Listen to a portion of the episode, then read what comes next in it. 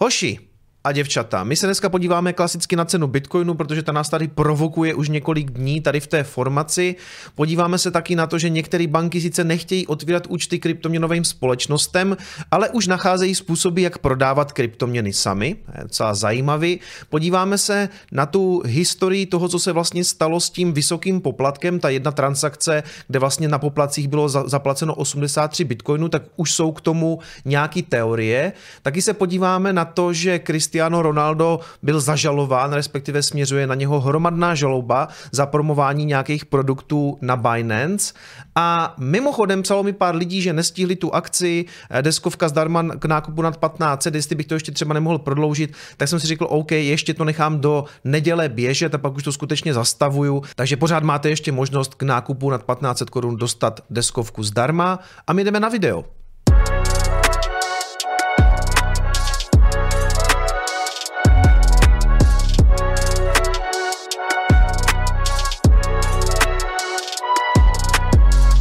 Zdarec přátelé, já vás zdravím u dnešního Coinespressa a ještě než se na to vrhnem, tak jsem vám chtěl ukázat, že už mi přišly trezory, o kterým mimochodem budeme dneska soutěžit na patronském streamu, takže se k nám můžete připojit na cestakekilu.cz. Mimochodem hodně se mě ptáte i třeba na Twitteru, kde je váš trezor, že jste si ho objednali a pořád ho nemáte.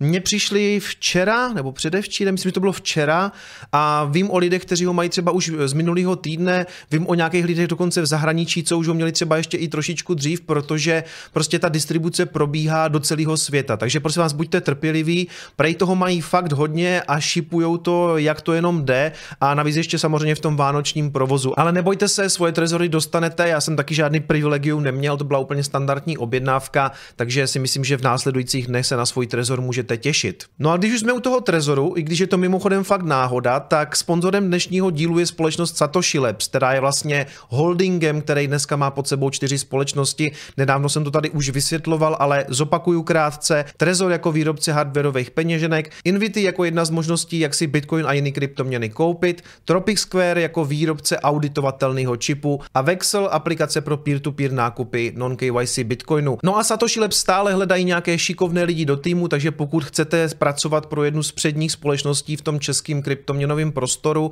tak se můžete podívat na ty nabídky, které jsou teďka aktuálně v Trezoru, v Tropic Squareu, v Invity nebo přímo v Satoshi Labs. Takže mrkněte. No a ještě k tomu mám jednu pozvánku tady pro vás a to, že 12. prosince pořádají meetup, který nazvali 10 let kryptoinovací. A zajímavým mimochodem na tom meetupu je, že tam budou ti jednotliví CEOs všech těch společností a navíc ještě zakladatele Satoshi Labs slash a Stick. Takže mrkněte mrkněte, já vám link nechám v popisku, vstup je tam úplně zadarmo, jenom se musíte přihlásit, protože ty místa budou samozřejmě omezeny. Takže 12.12. 12. 18.00 kasárna Karlin, spousta zajímavých lidí, přijďte. Tak co ten náš grafíček? Upřímně, já jsem se trošku těšil na tom streamu, že třeba ve čtvrtek vám tady řeknu, že už to teda razantně tady prorazilo a jsme na 39 nebo na 40 tisících, ale stále nic, no. Jako byl to zase nějaký další pokus, začíná to být trošku nuda. Ono hlavně, proto to mám dneska taky ty denní svíčky, abyste se podívali, kolik dnů my jsme vlastně už tady sevření tady v té formaci. Ne, že by to tentokrát byla taková nuda, protože ono to docela jako pěkně a stabilně roste nahoru, nakrát se to prostě zaseklo u těch 8.30. No. Mimochodem jsme teda tady už zavření nějakých 39 dní nebo něco takového, takže měsíc, skoro měsíc a půl vlastně v téhle formaci. Ale jak říkám, docela pěkně to roste, takže dívá se na to vlastně docela dobře, akorát já bych si fakt tady přál, aby už se to rozhodlo a proletělo to nahoru. Pořád si myslím, že víc je to nastavený na to, že to fakt jako breakne těch 8.30. Podívejte se, že vlastně i teďka na těch čtyřech hodinách se tady sice jako válíme pořád kolem těch 8.30, ale už to jako nikam moc nepadá. Pořád se to vlastně pěkně drží v tom stoupajícím stávajícím trouhelníku. Takže, jak říkám, moje oblíbená formace, ono to zřejmě nakonec snad dopadne, ale samozřejmě ta možnost, že se to tady jako propálí dolů, to tam pořád je, jo, tak mi potom nepište, no, co mě moc ti to nevyšlo, mě, mě moc jako nemá co vycházet, jenom prostě tady jsou nějaké pravděpodobnosti, kde skutečně ty pravděpodobnosti, že to půjde nahoru, jsou zkrátka větší. Takže tady toho moc nevyčaruju, bude muset prostě čekat, než se to trošku rozhodně eh, prostě posune snad někam výš. Já jsem mluvil i dominan, o, o dominanci na streamu,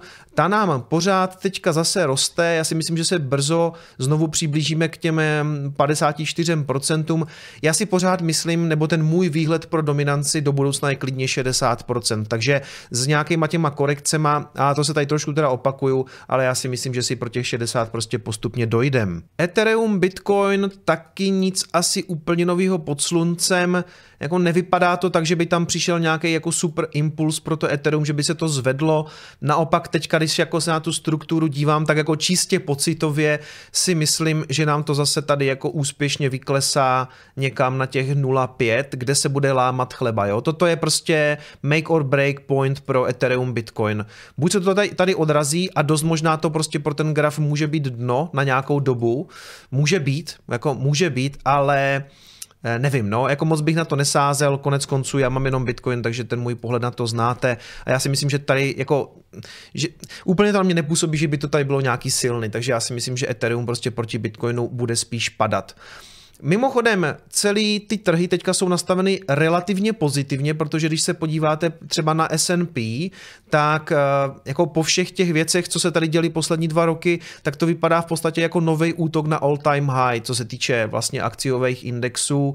To samý platí pro Nasdaq, který je teda trošku níž, ty technologie přece jenom uh, jsou trošku riskantnější, ale když si vezmete, že tady prostě medvědi říkali, že jako bude hůř a propadne se to, tak od té doby se v podstatě děje naprostý opak, jo, a uh, já si myslím, že do jisté míry je to teďka o tom, že když se podíváte na dolarový index a dáme si radši denní svíčky, tak ono v podstatě posledních pár dnů zase trošku padá dolar, DXY je vlastně um, index dolaru oproti jiným měnám. A většinou, když padá dolar, tak se to právě jako lije v podstatě do, v podstatě do všech jako aktiv. Jo? To znamená v posledních dnech v celku pozitivní výhled na těch akcích, ale mimochodem taky třeba na zlatě, kdy zlato znovu útočí na svoje all time high kolem nějakých těch 2070-80 dolarů, takže vidíte, že zlatu se teďka daří a my se tak trošku vezeme s tím zlatem, takže je to zázračný coupling, uh, coupling Bitcoinu na zlato, úplně si nemyslím. Myslím si, že Bitcoin čím dál víc ukazuje, že začíná být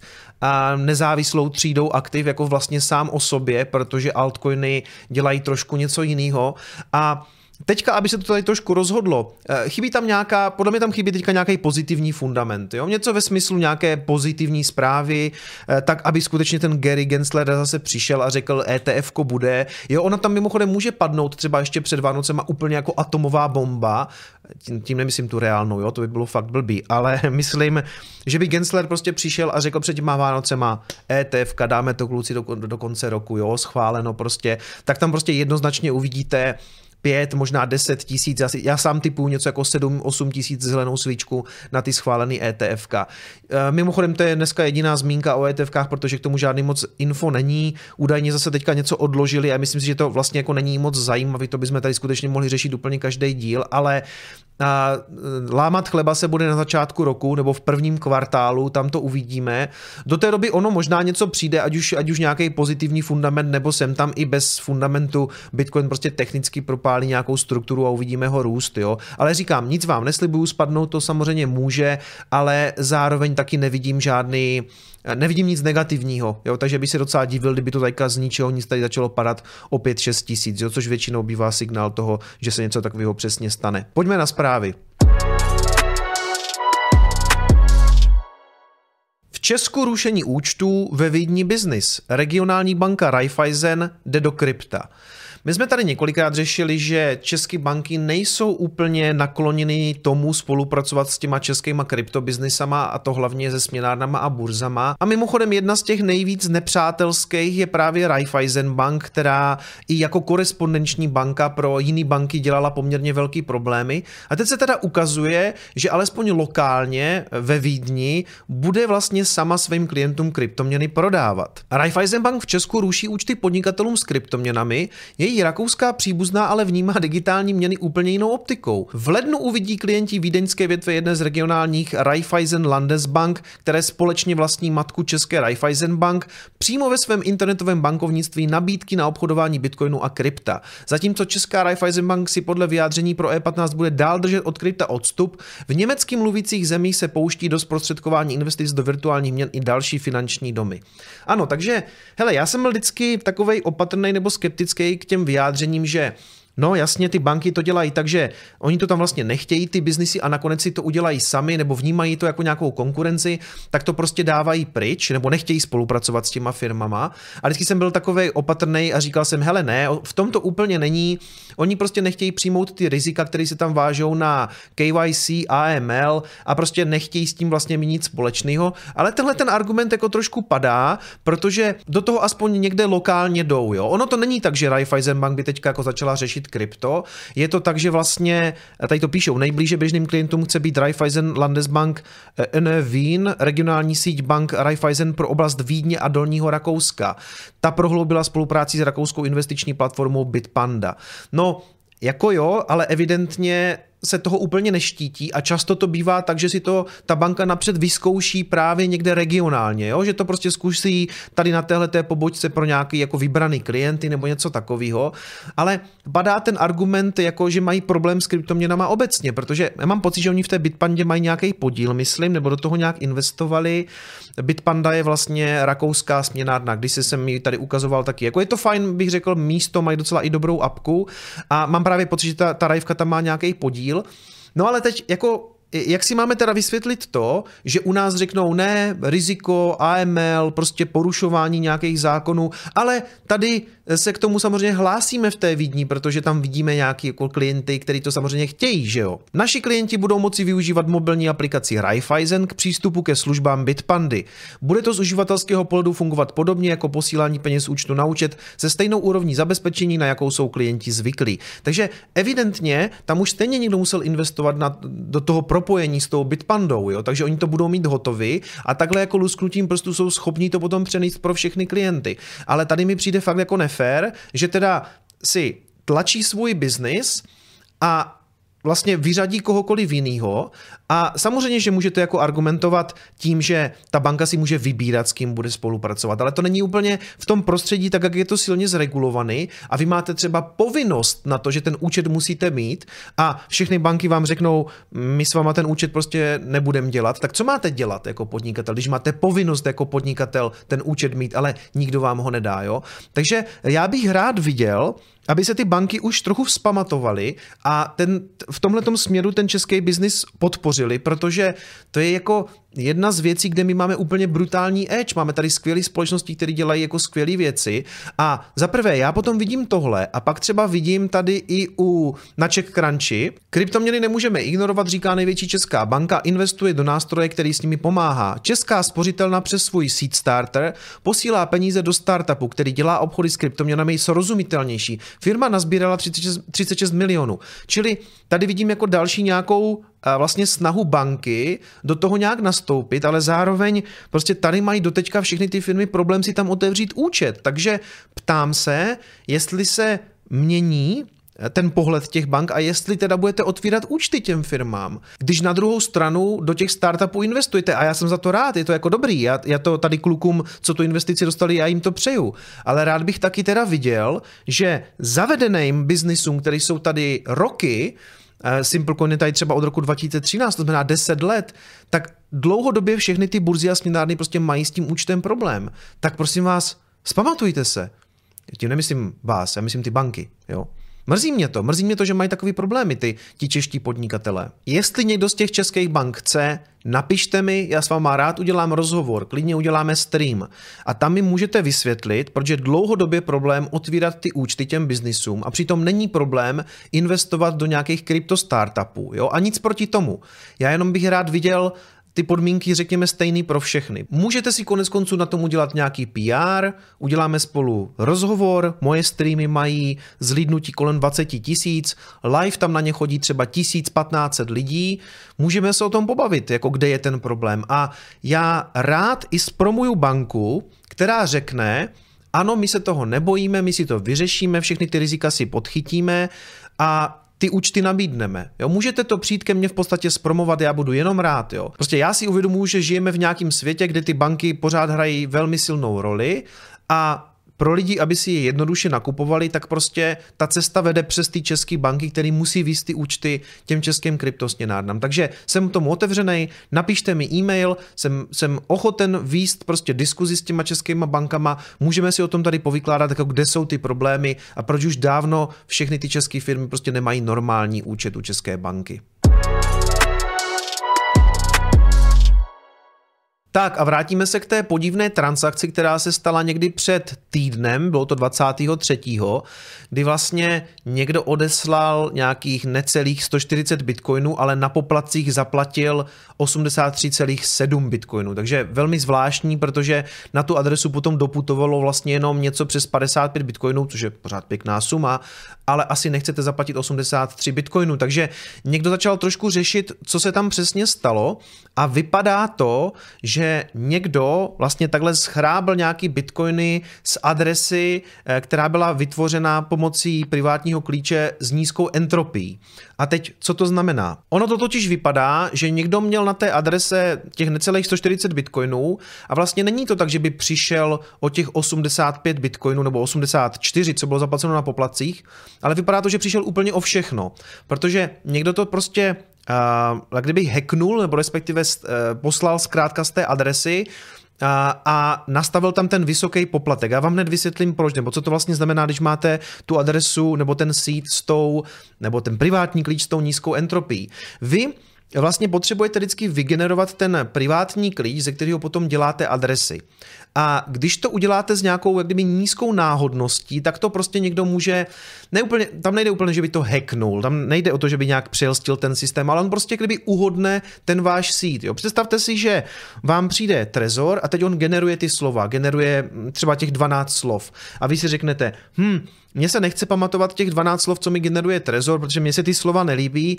A teď řeknu extrémní příklad. Jo? Já si to udělám jednodušší. Prostě jedno z těch slov je třeba mother, matka, tak já udělám 12krát mother. Jo? Nebo prostě to bude mother, mother, mother a takhle 12krát. Nebo to bude třeba 11krát mother a jedno slovo bude teda jiný.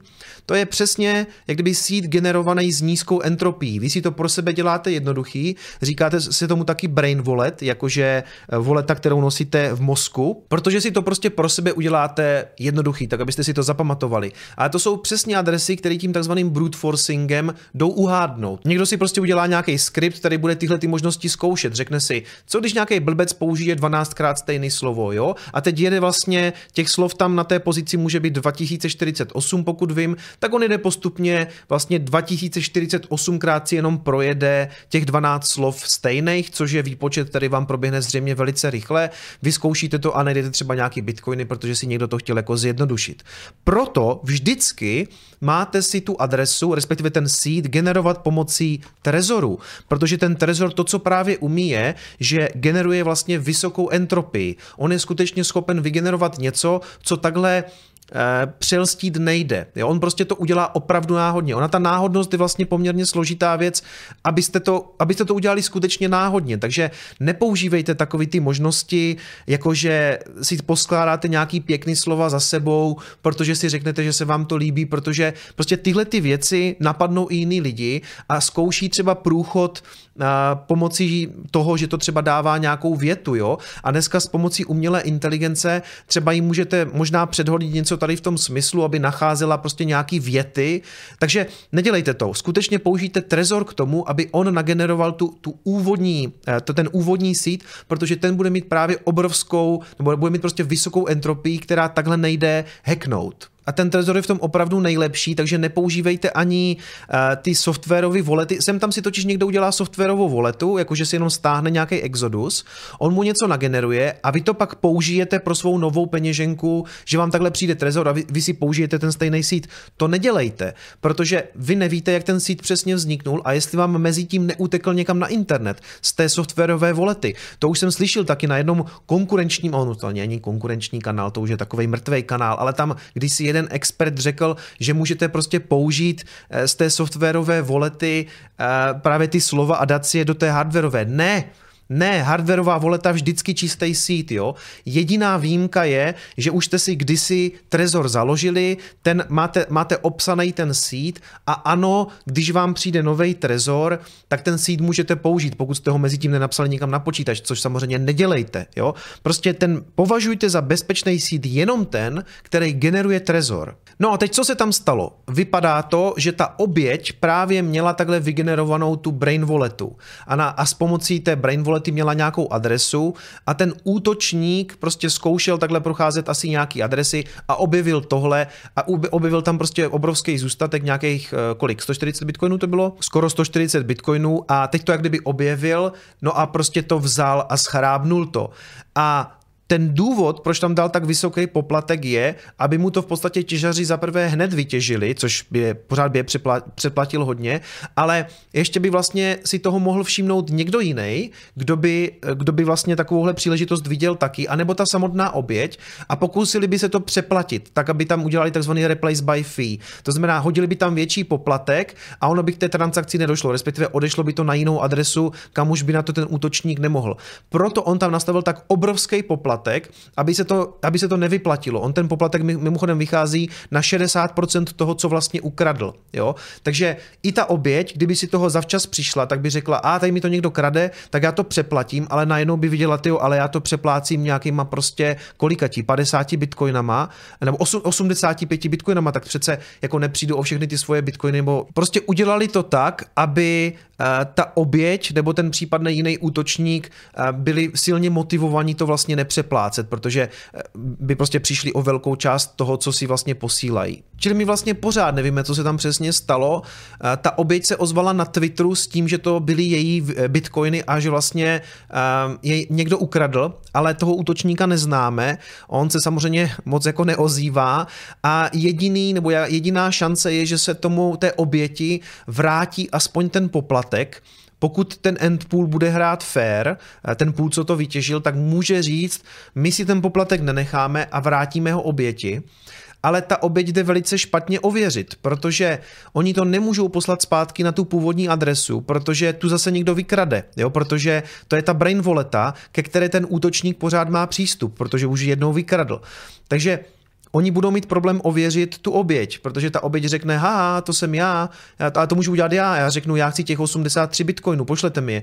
Ale jak chcete ověřit, že já jsem ten původní majitel, jo? Protože ten majitel se může ověřit jako klíčem a vlastně teoreticky jo, mohl by podepsat zprávu, že se pořád baví s tou obětí a tu zprávu může podepsat tímhletím klíčem, ale to může podepsat i ten útočník, protože získal ten přístup, jo? Takže Napište mi do komentářů, jestli si dokážete představit situaci, jak to vyřešit, ale podle mě ten endpool aktuálně nemá, jak, nemá možnost ověřit to, že skutečně jako jedná s tou obětí a nejedná s tím útočníkem, nebo s nějakým dalším člověkem nebo entitou, která dokázala prostě hacknout tu brain walletu. Ale je to zajímavé poučení, prostě nevymýšlejte svoje způsoby, jak vygenerovat klíč, když to umí skvěle tohleto zařízení a je to ověřený časem, jo. Pozor na to, abych samozřejmě nerad, kdyby někdo přišel o svoje bitcoiny a prostě ta, ten no-brainer v tomhle je použít Trezor. Cristiano Ronaldo čelí hromadné žalobě za to, že promoval Binance a hlavně taky nějakou NFT sérii, která myslím používala vlastně i ten jeho obličej, nebo prostě byla tam nějaká NFT série s Cristianem Ronaldem a teďka spousta těch lidí přišla o peníze, protože zřejmě celá ta NFT sbírka ztratila extrémně na hodnotě a oni ho teďka žalujou za to, že to promoval. A samozřejmě ta Binance kdysi ohlásila s ním tu spolupráci poměrně jako velkou, nevím přesně jaký ten deal byl, ale on má nějakých 850 milionů followerů na sociálních sítích, úplně jako enormní číslo. Ho sleduje skoro miliarda lidí. Jo? Samozřejmě pokud se ženete takového člověka na to, aby promoval váš produkt, tak to má obrovský dosah. Oni údajně byli jako extrémně úspěšní s tím promováním té burzy, protože uh, tam byl nějaký 500% nárůst hledání Binance uh, na internetu uh, po tom, co s ním vlastně ohlásili tu spolupráci, takže on samozřejmě ty dosahy má. A teď ho teda žalujou lidi za to, že promoval nějakou NFT sbírku, která eh, ztratila na hodnotě. A mě vlastně v tomhletom um, je to vlastně složitý téma, protože Já si nemyslím, že on by chtěl promovat nějaký scam. Za ním, přišla, za ním přišla Binance s nějakou biznisovou nabídkou. Kristiano, my ti tady dáme balík a ty budeš promovat, co děláme.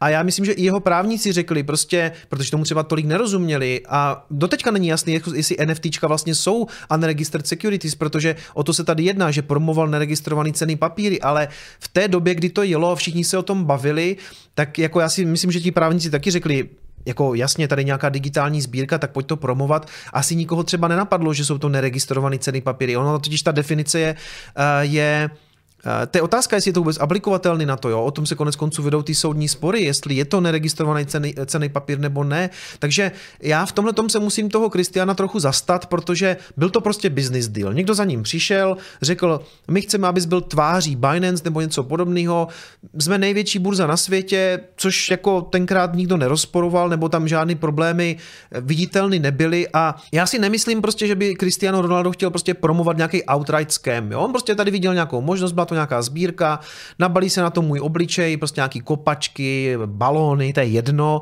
vydá se to. A já myslím, že i jeho právníci mu řekli, hele, to funguje jako, jako sbírka kartiček, jako představte si, že by Abych se těch NFTček tady jednou zastal. Představte si, že by přišla nějaká společnost a řekla by, hele, Kristiano, uděláme spolu deskovou hru nebo karetní hru. Budou kartičky a třeba historicky Pokémoni jsou hrozně trendy a populární a my uděláme ty, ty kartičky s tebou. Jo, tak by vydali kartičky v nějakým omezeném počtu a lidi by to kupovali kvůli tomu, že by třeba spekulovali na to, jestli tomu neporoste v čase cena. Jo? A je to teda neregistrovaný cený papír nebo ne. Takže podle mě je to sporný téma a úplně mu to nezávidím, že se do toho namotal. Samozřejmě, vy s tím dosahem, co máte, si už musíte dávat pozor na to, s kým spolupracujete. To je jasný, ale třeba i ten Tom Brady, který dělal s FTXem, jo, prostě úspěšný americký fotbalista a mohl on vědět, jak to FTX dopadne, jako přece jenom je to, je to sportovec, jo, prostě někdo za ním přišel s nějakým business dealem a ani americký úřady nevěděli, co se tenkrát na té FTX dělo, to prostě prasklo, až když to prasklo. A v tomhle tom, tom ti regulátoři selhali, protože vždycky se říká, že ta regulace je potřeba, aby někoho ochránila, ale to FTX prostě zdechlo a, a vlastně ta americká část nebo ta americká větev byla normálně regulatorně dohlížená. Takže koho přesně ti regulátoři ochránili? Jo? A Můžeme teďka mi odsoudit Toma Bradyho za to, že to nějakým způsobem promoval a můžeme takhle odsoudit Cristiana Ronalda. Co když já tady někdy udělám spolupráci s nějakou burzou, směnárnou, ona potom zkrachuje nebo ji někdo hekne, ponesu za to nějakou odpovědnost. Já si samozřejmě třeba na spolupráci vybírám společnosti, u kterých si myslím, že hrajou fair, ale může se někdy prostě v budoucnu stát, že ně, některá z nich bude mít nějaký problém a do jaké míry na to, za to já nesu tu odpovědnost. Jo? Takže ano, a čím větší ten dosah máte a on má extrémní dosah, tak si na to prostě musíte dávat pozor. Jo, já se ptám prostě, kde je ta hranice, protože uh, Petr Mára si taky koupil třeba opici, kterou vlastně vydala Yuga Labs a to je úspěšná sbírka, dneska vlastně do jisté míry nějakým způsobem respektovaná, ale taky spadla cena. A může teďka někdo přijít a žalovat Petra Máru, že si koupil opici, konec konců jeden člověk si koupil tu opici přímo od něho. A tomu spadla cena a teď bychom mohli říct, tak Petr Mára promoval neregistrovaný cený papíry. Já se ptám, kde je ten rozdíl, protože tady někdo, tady někdo eh, žaluje Cristiana Ronalda, který teda promoval tu sbírku u Binance, Petr, a nechci říct, to přímo promoval, ani ho z ničeho neobvinuju, tak to nemyslím, já to je, o tom jenom spíš tak nahlas přemýšlím. Petr prostě mluvil o těch opicích v několika videích, jako může to být problematický, nevím, jo, a proto já se taky zdržuju toho, že bych tady promoval nějaké NFT sbírky, jo. Já jenom spíš tak nahlas přemýšlím o tom, jako kde je ta hranice a jestli, jestli Cristiano Ronaldo udělá svou karetní hru, kde bude jeho obličej a bude to v omezené nabídce, tak je, to, je tam ten investment, jako je, je to neregistrovaný cený papír, jo, jako je to velmi sporný. A mimochodem bohužel to může fungovat i jako nějaký prostředek pro vydírání, nebo ne vydírání, ale pro zneužití té jeho pozice. V tím, tam myslím to, že může dojít k nějakému mimosoudnímu vyrovnání. Prostě spousta lidí ho žaluje, a on, protože tomu nebude chtít čelit, tak se s nima mimosoudně vyrovná. Jo? A takhle si můžete vytipovat nějakou celebritu, která kdy promovala cokoliv a žalovat jí. Já si prostě myslím, že je rozdíl v tom promovat něco, co je evidentně podvod, jako když děláte něco jako Ethereum Max a jednoznačně tam měla přistát jako nějaká pokuta a prostě kartičky NFTčkový, já, já jsem pořád, jako já si myslím, že to kravina, jo, ale, ale když to někdo chce, tak ať si to jako koupí a nemůže očekávat, že Cristiano Ronaldo zodpovídá za to, kolik to zrovna stojí. Jako oni ty NFTčka přece pořád mají. To, že jim teďka spadla cena o 90%, eh, jako je jejich blbost, jo. Ta, je to prostě na hraně, proto bych do toho já nikdy nešel a já si o tom samozřejmě myslím svoje, jo. Ale ti influenceri samozřejmě musí zvažovat, do, do jaké spolupráce půjdou. A tady možná někteří z nich chtěli být jako hrozně takový, jako že chtěli podpořit něco úplně novýho, co, co tady teprve jako si hledá nějaký svoje místo a teď to na ně backfireuje možná tady u těch sporných věcí bych se prostě zamyslel, jestli to chci dělat nebo nechci dělat. A, a jsem jako dlouhodobě rád, že jsem se do žádné takové spolupráce nikdy nepustil, ale to bych si já samozřejmě ani jako nedovolil, protože už jenom z toho titulu, jak já tady celou dobu na NFTčka jako plivu, tak přece byste mi ani neuvěřili, kdyby nějaký promoval. Hele, když už jsme u tady těch sporných věcí a podvodů, zase se objevují nějaké podivnosti, že to vypadá, že je to jakože z novinek, když samozřejmě není. A objeví se taková jakože speciální zpráva, Čína oficiálně podpořila kryptoměnu a stanovila ji svou oficiální kryptoměnou. Prostě podvody, jo? jedou podvody, tváří se, že, že je to nějaká zaručená příležitost, jak investovat. Už to zase vyskakuje na různý lidi na různých webech, nebo jiný podvod nějaký jako Yuan Profit, že je tu oficiální měna čínská, že se do toho dá investovat. Takže pozor na to, jo, tady jsou vždycky jako, jak to, jak, jak to všem lidem jako vyšlo a kolik na tom vydělali, takže my jsme se o tom bavili i v tom našem, uh, i v tom našem tajemným bitcoinovém sklipu, že tohle je něco, co nás trápí, obecně ty kryptoměnové podvody. A asi bych na to chtěl nebo měl natočit uh, přímo samostatný video. Někdy v příštím roce určitě plánuju, že takový samostatný video vznikne, ale než se k tomu dostanu, tak vám poradím takovej Um, dám vám takový tip, jak ochránit aspoň trochu svoje třeba rodiče nebo prarodiče, protože ten problém je, že když jsou ti rodiče uh, oskemovaní, tak si to často nechtějí ani uh, nechat vysvětlit, že je to podvod, protože prostě mají někoho třeba na telefonu a teď jako běžte do banky, vezměte si úvěr, jo, vytahejte peníze, běžte to dát do, do Bitcoin matu, nebo jim někdo volá tady s tou speciální příležitostí investovat do nějaké čínské kryptoměny, nebo mají nějakou tajku, ze kterou si píšou píšou a ta chce poslat peníze prostě taky přes eh, buď Bitcoin nebo přes nějakou kryptoměnu. Prostě ten typ je, běžte za svýma rodičema nebo prarodičema a řekněte jim, že je dost možný, že někdo v budoucnu uh, bude je chtít oskemovat a vysvětlete jim, vysvětlete jim přesně ty principy, jak se to dělá. Eh, puste jim třeba to video, jak je na kanálu uh, Jirka vysvětluje věci, já to zkusím najít. Poslal jsem podvodníkovi 300 tisíc korun nejčastější podvody na, na internetu, jak se jim vyhnout. Fakt si teďka úplně neuvědomuji, v kterém tom videu je, ale prostě obecně funguje, že vy předcházíte té situaci a jdete, jdete za těma rodičema nebo prarodičema a řeknete jim, může se tě pokusit někdo podvíst a vypadá to takto. Bude ti volat bankéř a řekne ti, že ti hrozí, že ti seberou peníze, bude po tobě chtít, abys šla do banky nebo šel do banky, vzal si úvěr a nesl to do někam do Bitcoin matu.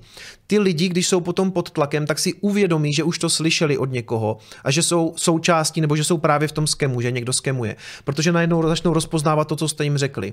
Protože když to neznají ty principy, tak jsou prostě potom pod tím tlakem, on je schválně drží v nějakým presu, ještě jim řekne, nikomu to neříkejte, na nikoho se neobracejte. Prostě vysvětlete jim ty základní principy, můžete se podívat s nima třeba na ty videa od toho Jirky, ani, aby oni byli přesně připraveni na ty průchody eh, tím skemem, tak jak to vypadá, a pak to identifikují a pak si, a pak si spomnou, aha, to je ten skem. Teď se do toho dost možná ještě zamíchá nějaká umělá inteligence, bude vám někdo volat a říkat vám hlasem, kterým znáte, že máte něco udělat, jo? takže přichází prostě, já se bojím, že v tom bullrunu tohle to bude sílit. Takže jim ideálně řekněte, babi, mami, tati, víte, že já se o to krypto zajímám, o ten bitcoin, nebo když budete chtít něco investovat nebo něco dělat, přijďte za mnou, já vám poradím a společně prostě založíme trezor, společně založíme třeba účet na burze, nebo to koupíme přes Vexel nebo v Bitcoin matu, ale já to s váma udělám, jo. Ne, že vám někdo bude nabízet nějakou skvělou příležitost, nebo si s tebou tati bude psat nějaká krásná tajka, aby si poslal peníze prostě do Tajska, že za tebou jako přiletí.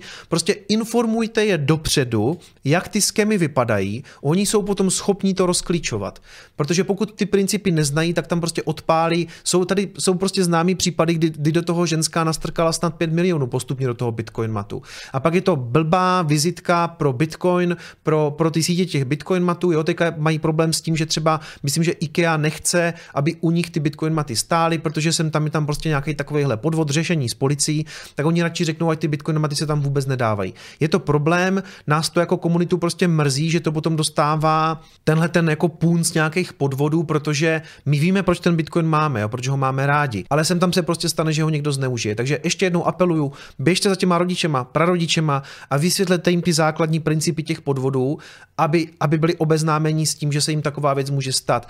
A řekněte jim, Chceš babi s tím pomoct, nebo mami, já ti pomůžu, nakoupíme to spolu, nenech se od někoho oskemovat, uděláme to tady spolu, osobně, na místě, já ti tím provedu, jo? Já fakt nechci, aby někdo přišel o peníze. Bonus pro všechny, kteří jste to dokoukali až sem, už se prodávají vstupenky na ten křest knížky Bitcoin je budoucnost, takže bude k tomu pěkná akce 20.12. v Praze ve spojce Karlín a bude tam Pepa Tětek se mnou vlastně, bude tam takový jako stekuj podcast live, my zhodnotíme nebo uděláme takovou rekapitulaci situaci toho letošního roku pro Bitcoin a kryptoměny, možná obecně to, co se v tom prostoru zkrátka dělo. Takže myslím, že to bude skvělá akce. Takže vy si tady můžete koupit tu vstupenku, ke které pokud vy máte i tu knížku zdarma. Jo, součástí knih bude i fyzická vstupenka, na základě ní se potom dostanete na tu akci a navíc ještě v ceně máte kromě knihy i, vst, eh, i čepovaný pivo eh, Plzeň v dostatečném množství. Takže já se tam na vás budu těšit a za to, že jste to dokoukali až sem, tak máte možnost si to koupit, protože si si myslím, že to bude hned vyprodaný. Takže já si myslím, že to bude fajn, takový bitcoinerský vánoční večírek, takže přijďte 20.12. do spojky Karlin, pokud samozřejmě si tady koupíte vstupenku s knihou. A já se samozřejmě taky těším večer na svoje, na svoje patrony na patronském streamu, kde si zasoutěžíme o tady ty trezory. Mějte se hezky, uvidíme se brzo. Ciao.